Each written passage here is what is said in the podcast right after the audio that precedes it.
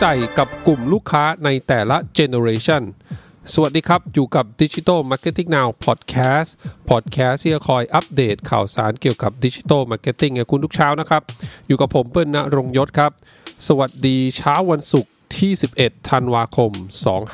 2563 นะครับ ผมเชื่อว่าหลายท่านยังหยุดอยู่นะครับ ซึ่งเป็นวันหยุดที่ทางรัฐบาลเนี่ยประกาศนะขอให้เป็นวันหยุดนะครับ เพื่อจะได้กลายเป็นวันหยุดยาว ตั้งแต่วันที่ 10 นะครับ ก็แต่ว่าเข้าใจว่าหลายท่านก็ทำงานปกติในวันนี้นะครับ ก็มีพอดแคสต์ Digital Marketing Now นะฮะเป็นเพื่อนในการเดินทางไปทำงานตอนเช้านะครับ มาถึงเรื่องของเรากันเลยนะฮะวันนี้นะครับเรื่องของการทำความเข้าใจลูกค้าในแต่ละเจนนะครับที่เกริ่นไว้นะฮะข้อมูลนี้มาจากตามซับ in Thailand Facebook นะครับ แล้วก็ตามซับเนี่ยให้เครดิตกับ TCDC Positioning Mac แล้วก็ Digital Milk Getting นะครับอ่ามากลุ่มแรกกันก่อนครับ เป็นกลุ่ม Baby Boomer นะครับ หรือคนที่อยู่ในช่วงอายุ 55 ถึง 73 ปีนะครับ เกิดในช่วง 1947 ถึง 1965 นะฮะ ซึ่งกลุ่ม Baby Boomer Boomer เนี่ย เป็นกลุ่มที่เรียกว่ารวยทั้งเงินและเวลานะครับ ดังนั้นเนี่ยลักษณะแล้วก็ ทัศนคตินะครับของกลุ่มนี้นะครับก็เป็นเรื่องของการทุ่มเทกับการทำงานและองค์กรนะฮะแล้วก็ให้ความสำคัญกับสุนทรียะนะครับ หรือว่าคุณค่าทางอารมณ์แล้วก็ความรู้สึกนะครับ ส่วนการเลือกซื้อสินค้าและบริการเนี่ยกลุ่ม Baby Boomer เนี่ยนะครับมองหาตัวเลือกที่ดี แล้วก็คุ้มค่าที่สุดนะครับสำหรับการใช้จ่ายต่อครั้ง แล้วก็ยินดีจะจ่ายเงินให้กับสินค้าและบริการที่ให้ความสุนทรียะ นะครับสนใจ tech นะฮะสนใจเทคโนโลยี แต่มักไม่มีสินค้าหรือบริการสำหรับคนกลุ่มนี้อ่านี่เป็น insight แล้วนะครับ แล้วก็ไม่สนใจอินฟลูเอนเซอร์รุ่นใหม่ แต่รับรู้ข้อมูลจากคนวัยเดียวกันนะคะอันนี่ก็เป็นข้อมูลของ Baby Boomer ดังนั้นนะฮะถ้าเกิดจะหาอินฟลูเอนเซอร์ให้คนกลุ่มนี้ต้องเป็นกลุ่มเดียวกันนะครับ เป็น Silver Generation นะฮะที่เขาจะจะ สามารถที่จะโน้มน้าวกลุ่ม Baby Boomer นี้ได้นะครับ ต่อไปเป็น Gen X ครับ หรือเป็นคนที่อายุระหว่าง 44 ถึง 54 ปีนะฮะ เกิดช่วงปีคศ 1966 ถึง 1976 นะครับเป็นกลุ่มที่มีการใช้จ่ายและอำนาจการตัดสินใจมากที่สุดนะฮะในครอบครัวนะครับ ลักษณะนะครับแล้วก็ทัศนคติก็คือเป็นกลุ่มที่เข้าสู่วัยกลางคน แล้วก็ ก้าวขึ้นสู่จุดสูงสุดของหน้าที่การงานแล้วนะฮะวัยนี้นะครับ เป็นศูนย์กลางของครอบครัวนะครับ ทั้งการใช้จ่ายดูแลครอบครัวรวมถึงการตัดสินใจเรื่องต่างๆนะครับ แล้วก็สิ่งที่มีคุณค่าที่สุดก็คือเวลาสำหรับตนเองนะฮะเรื่องของ work life balance นะฮะสำหรับ Gen X นะครับแล้วก็ชอบการเรียนรู้ ที่สามารถนำไปปรับใช้ให้กับความเป็นจริงได้นะฮะดังนั้นกลุ่มนี้เนี่ยก็อาจจะไม่ค่อยชอบเรื่องของทฤษฎีเพียงอย่างเดียวนะ อยากได้ความรู้ที่รับทราบไปแล้วเนี่ยรับรู้ไปแล้วเนี่ยสามารถนำไปปรับใช้จริงได้เลยนะครับ การเลือกซื้อสินค้าและบริการของกลุ่มนี้เนี่ยต้องการมีบ้านที่สวยแล้วก็เพื่อเสริมภาพลักษณ์ของตัวเองนะครับแล้วก็ครอบครัวนะฮะวางแผนก่อนตัดสินใจซื้อเสมอ แล้วก็ข้อมูลเนี่ยเป็นสิ่งสำคัญในการตัดสินใจซื้อนะครับ ดังนั้นเนี่ย Gen X นะก็จะเป็นเจนที่เรานักการตลาดเนี่ยต้องให้ ความสำคัญในช่วงสเตจของ consideration ให้มากนะฮะ เรื่องการมีข้อมูลให้พร้อมนะฮะ หรือแม้กระทั่งการตอบบนสื่อโซเชียลถ้าเกิดว่ากลุ่มเจนนี้ถามเข้ามาเพิ่มเติมนะครับ ต่อไปเป็น Gen Y หรือ Millennial นะฮะ อายุ 23 ถึง 38 ปี เกิดช่วง 1982 ถึง 1997 นะครับ เป็นกลุ่มคนที่ชอบทำตามใจตัวเอง แล้วก็ไม่ยึดตามกระแสหลักอ่าอันนี้ผมว่ารวมๆอาจจะเป็นอย่างนั้นนะฮะ แต่ว่าโดยปัจเจกบุคคลเนี่ย ผมเชื่อว่าก็ยังมีหลายคนที่ยังตามกระแสหลักอยู่นะ แล้วก็ ลักษณะนะครับทัศนคติก็คือเป็นคนที่ไม่ชอบอยู่ในกรอบ แล้วก็ไม่ชอบเงื่อนไข แล้วก็มีเรื่องของโจโมนะหรือ joy of missing out คนที่ใช้ เป็นเนื่องจากเขาเป็นกลุ่มที่ใช้ออนไลน์มาถึงจุดอิ่มตัวแล้วฉะนั้นเขาไม่ได้มีเรื่องของ FOMO หรือว่า fear of missing out นะ คนกลุ่ม Gen Y เนี่ยรู้สึกว่าเฮ้ยบางทีไม่ต้องรู้ก็ได้นะในบางเรื่องที่อยู่บนออนไลน์นะครับ แล้วก็สามารถเติมเต็มตัวเองได้ ไม่ต้องพึ่งพาสิ่งรอบข้างนะครับ ให้ความสำคัญกับ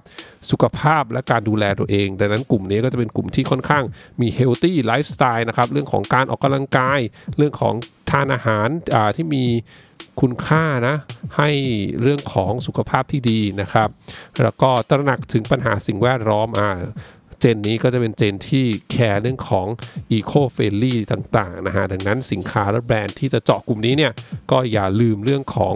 อความเป็นมิตรกับสิ่งแวดล้อมด้วยนะครับ การเลือกซื้อสินค้าและบริการเนี่ยยินดีจ่ายเงินเพื่อสร้าง moment ที่ดีสำหรับโพสต์บนโซเชียลมีเดียนะดังนั้นเขาหมายถึงว่าไม่ได้เสียดายเงิน ถ้ามันสามารถทำให้เขา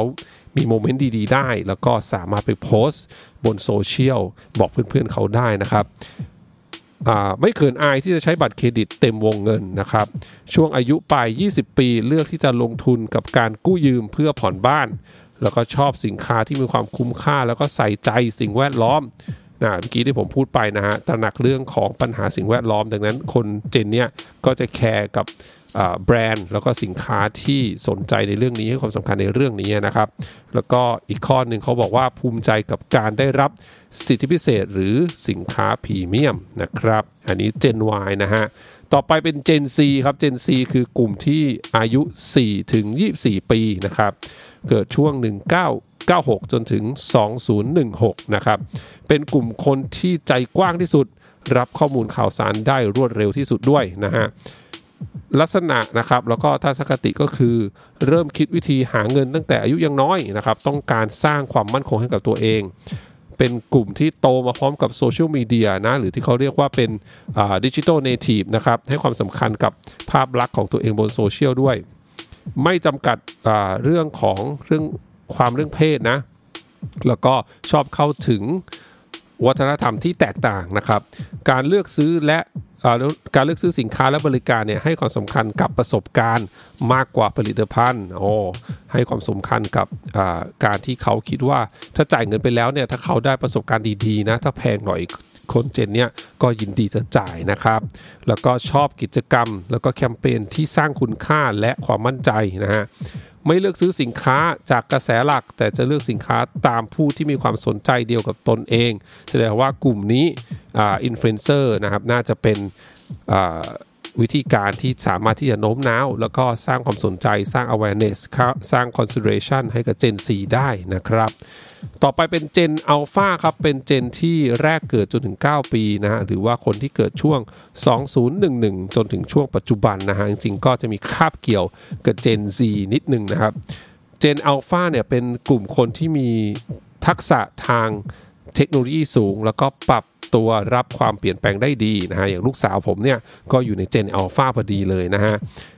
ลักษณะแล้วก็ทัศนคติเนี่ยมองเทคโนโลยีเป็นเรื่องปกติในชีวิตประจำวัน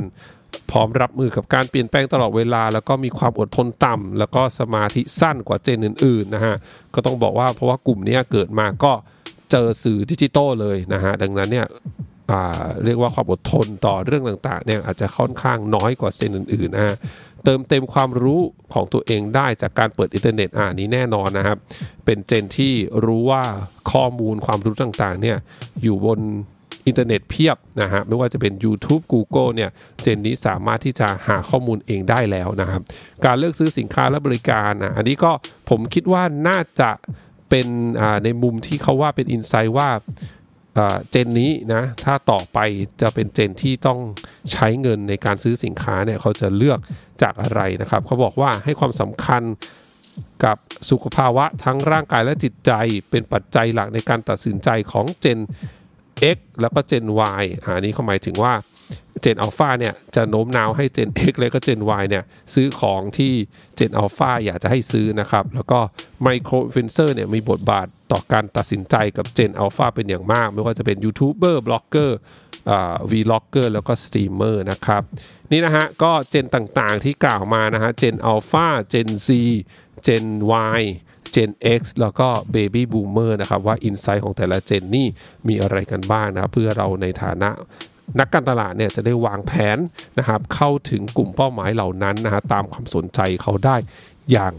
ตรงนะฮะแล้วก็มีประสิทธิภาพนะครับ ขอบคุณทุกท่านมากที่รับฟังครับอ้อแล้วก็คอร์สของผมนะฮะคอร์สเรื่องของ Digital Marketing การตั้งเป้าหมายและการวัดผลเนี่ยจะจัดขึ้นแล้วนะครับวันเสาร์นี้นะครับวันเสาร์ที่ 12 นี้นะครับ ก็ตอนนี้คอร์สนี้เต็มแล้วนะฮะท่านใดที่ลงไว้นะฮะก็ หวังว่าจะได้เจอกันในวันเสาร์นี้นะฮะ ก็ทักทายกันนะครับว่าฟังพอดแคสต์ของ Digital Marketing Now เป็นประจำนะฮะ ขอบคุณทุกท่านมากที่รับฟังครับ เดี๋ยวพรุ่งนี้วันเสาร์เป็นเรื่องอะไรฝากคอยติดตามกันนะครับสำหรับวันนี้ สวัสดีครับ